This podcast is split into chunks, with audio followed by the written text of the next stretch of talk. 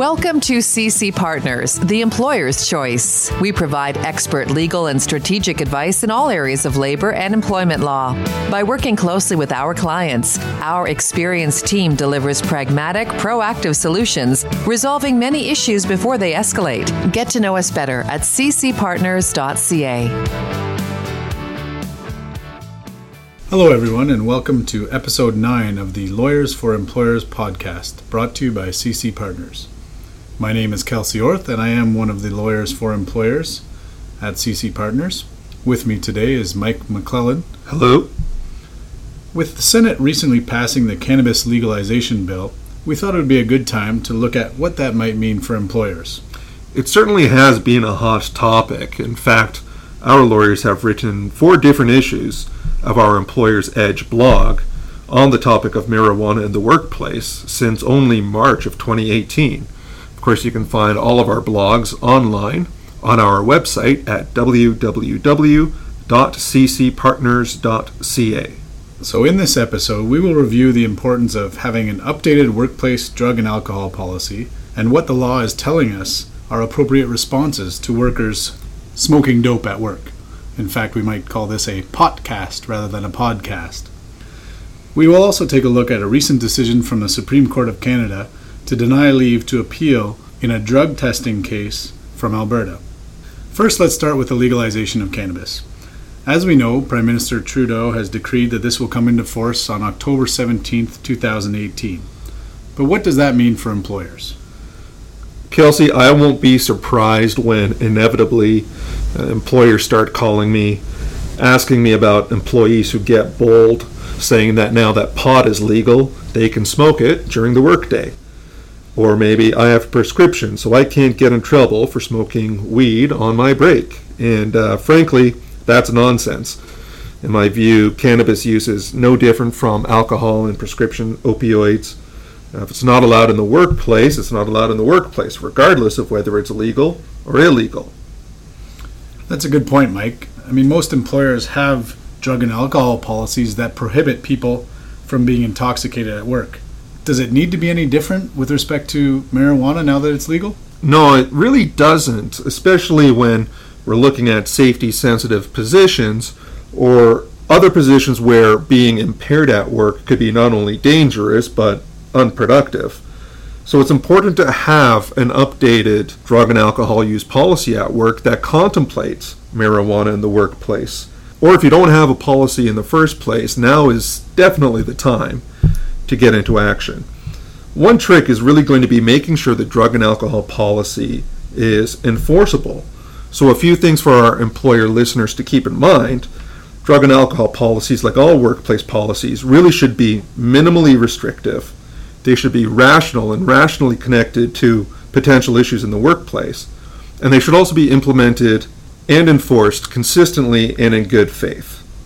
So, Mike, I, I recently wrote a blog, which, as Mike mentioned, you can find at www.ccpartners.ca, about that recent decision of the Supreme Court of Canada. But I'm wondering what else you can tell us about what the courts, arbitrators, and other decision makers have been saying about marijuana in the workplace recently.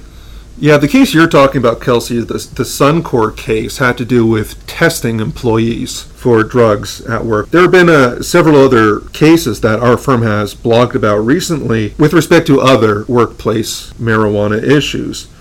For example, on May 24th of this year, our colleague Brian described a case where an employer decided not to put an employee in a particular position on a project because the position was a, it was highly safety sensitive and the worker was undergoing a, a, medical treatment that included prescription for medical marijuana.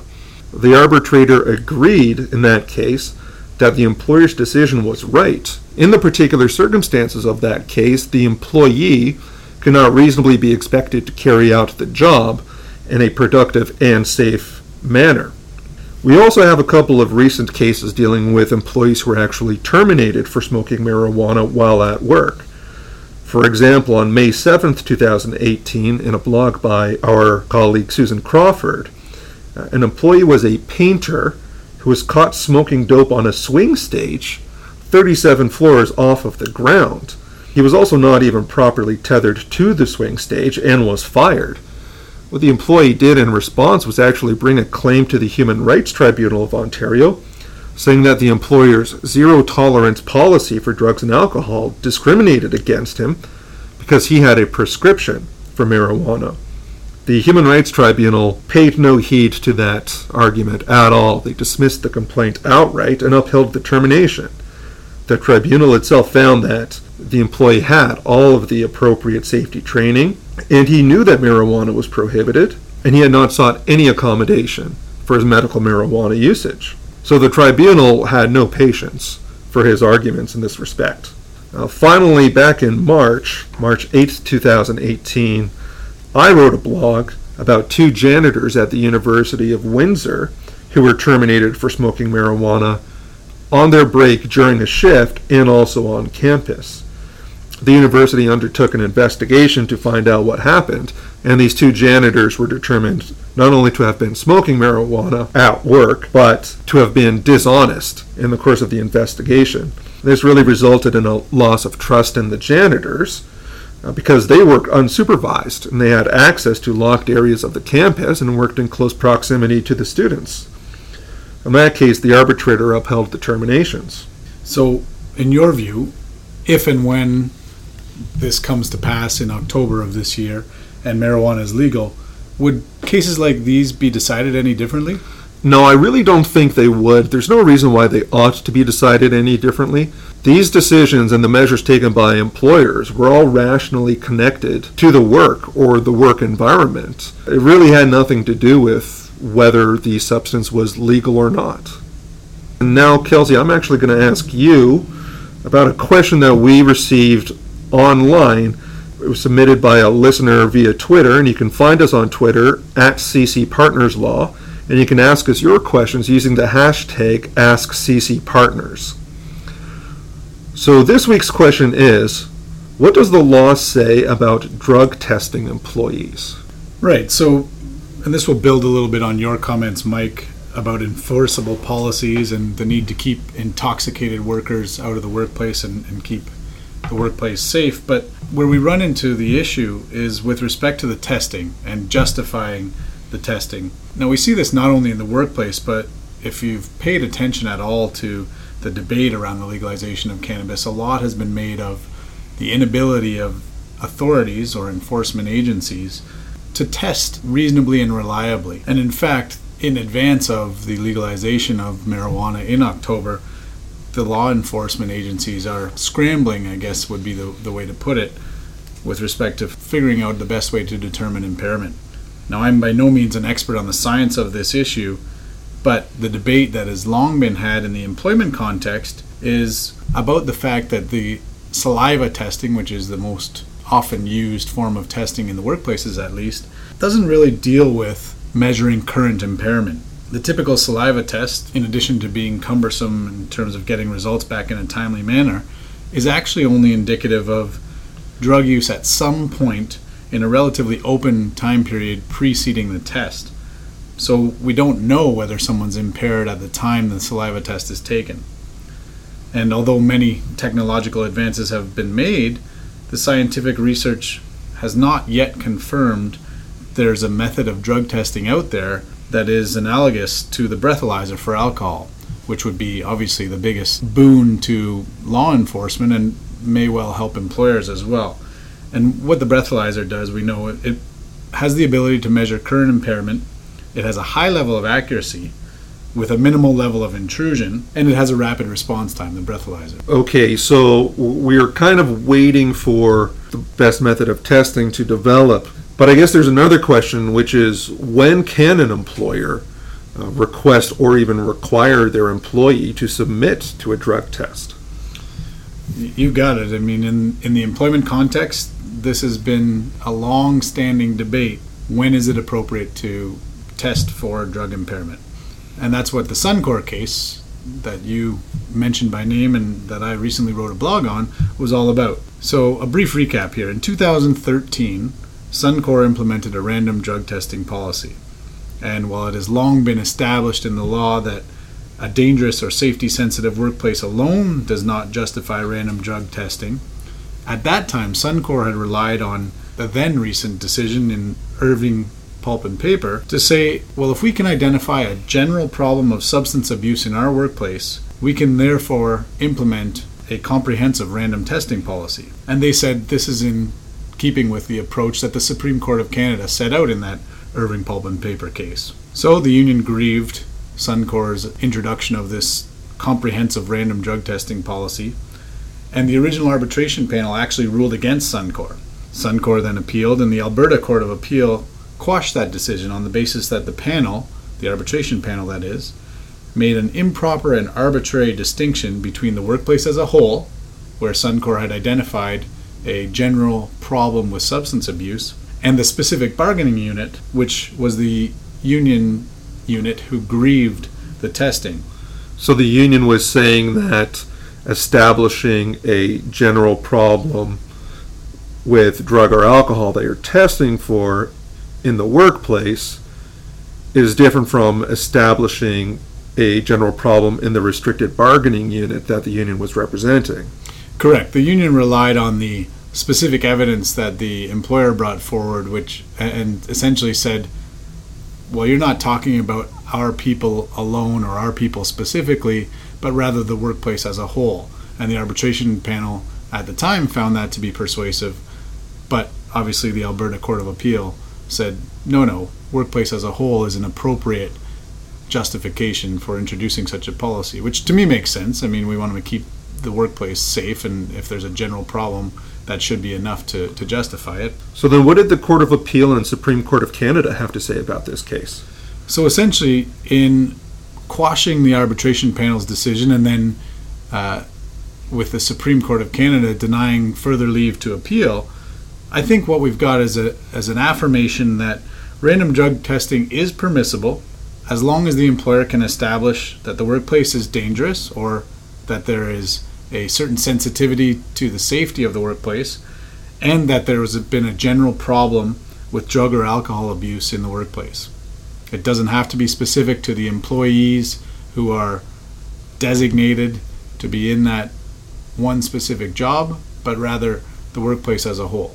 Now, I would imagine that we would have to still demonstrate a reasonable and rational connection, so you can't extrapolate that random drug testing policy out to, say, the accountant who might be connected to Suncor and working in a different office. But I think a reasonable extension throughout the workplace makes sense, and, and that's what the court's getting at. So, I mean, to go back to the Irving Pulp and Paper case, even though this case is going to be re-arbitrated, I think the the Supreme Court's refusal to allow that leave to appeal means that the law stands as it was set out then in 2013. And what that tells us then is one, employers absolutely have a right to test for impairment in safety sensitive workplaces. Two, that test can be justified either where an accident occurs or where there's an incident known as a near miss. And third, we can institute random drug testing if we can demonstrate that there is a general problem with drugs in the workplace. And the same goes for alcohol. Okay, Kelsey, I understand, and that makes sense in these kind of safety sensitive, inherently safety sensitive industries. But what about a zero tolerance policy generally? Will, will a zero tolerance drug and alcohol policy be legally justifiable? In short, I would say no. I don't think that we can restrict the use or effect of marijuana around all the working hours of an employee. And in that regard, let me ask you I mean, do you think employers will have an unfettered right to discipline employees for using marijuana? Likewise, I would say no. I think it's really going to be a contextual answer on each case by case basis. Any employer response has to be reasonable and appropriate in the circumstances.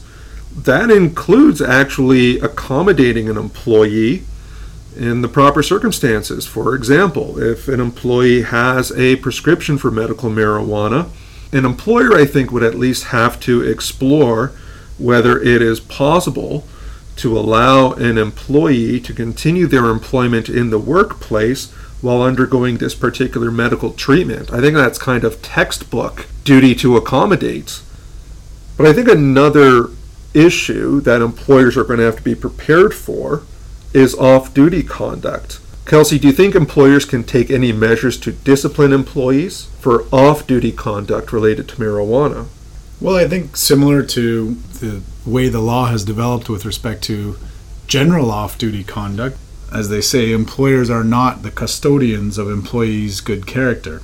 However, we do know that off duty conduct can come into the disciplinary realm where it makes the employment relationship impossible to continue or where it brings the employer into disrepute. Some examples related specifically to marijuana might be uh, trafficking contraband marijuana, be the same as bootlegging alcohol or selling opioids or bringing marijuana into the workplace, trying to deal marijuana, whether it's contraband or not, or getting intoxicated, getting too high, and doing something stupid, like we saw with that particular Hydro One employee and his incredibly off color and inappropriate comments at the Toronto FC game where he made the lewd comment that was captured on the news in the interview. So I think in general, I mean, we have to be prepared for some changes, and certainly, as you mentioned, for the, the bold or emboldened employee who says, hey, this is legal, I can smoke it at work now.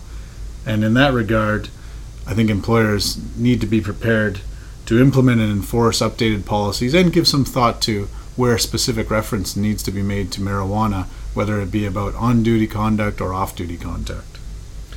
And I guess if I could leave our listeners with a final thought, it would be first, don't take for granted that you're powerless now that marijuana is going to be legal for recreational use in Canada. And also still be prepared to examine each case contextually and rationally to determine what your appropriate response is if somebody wants to consume or be under the influence of marijuana in the workplace.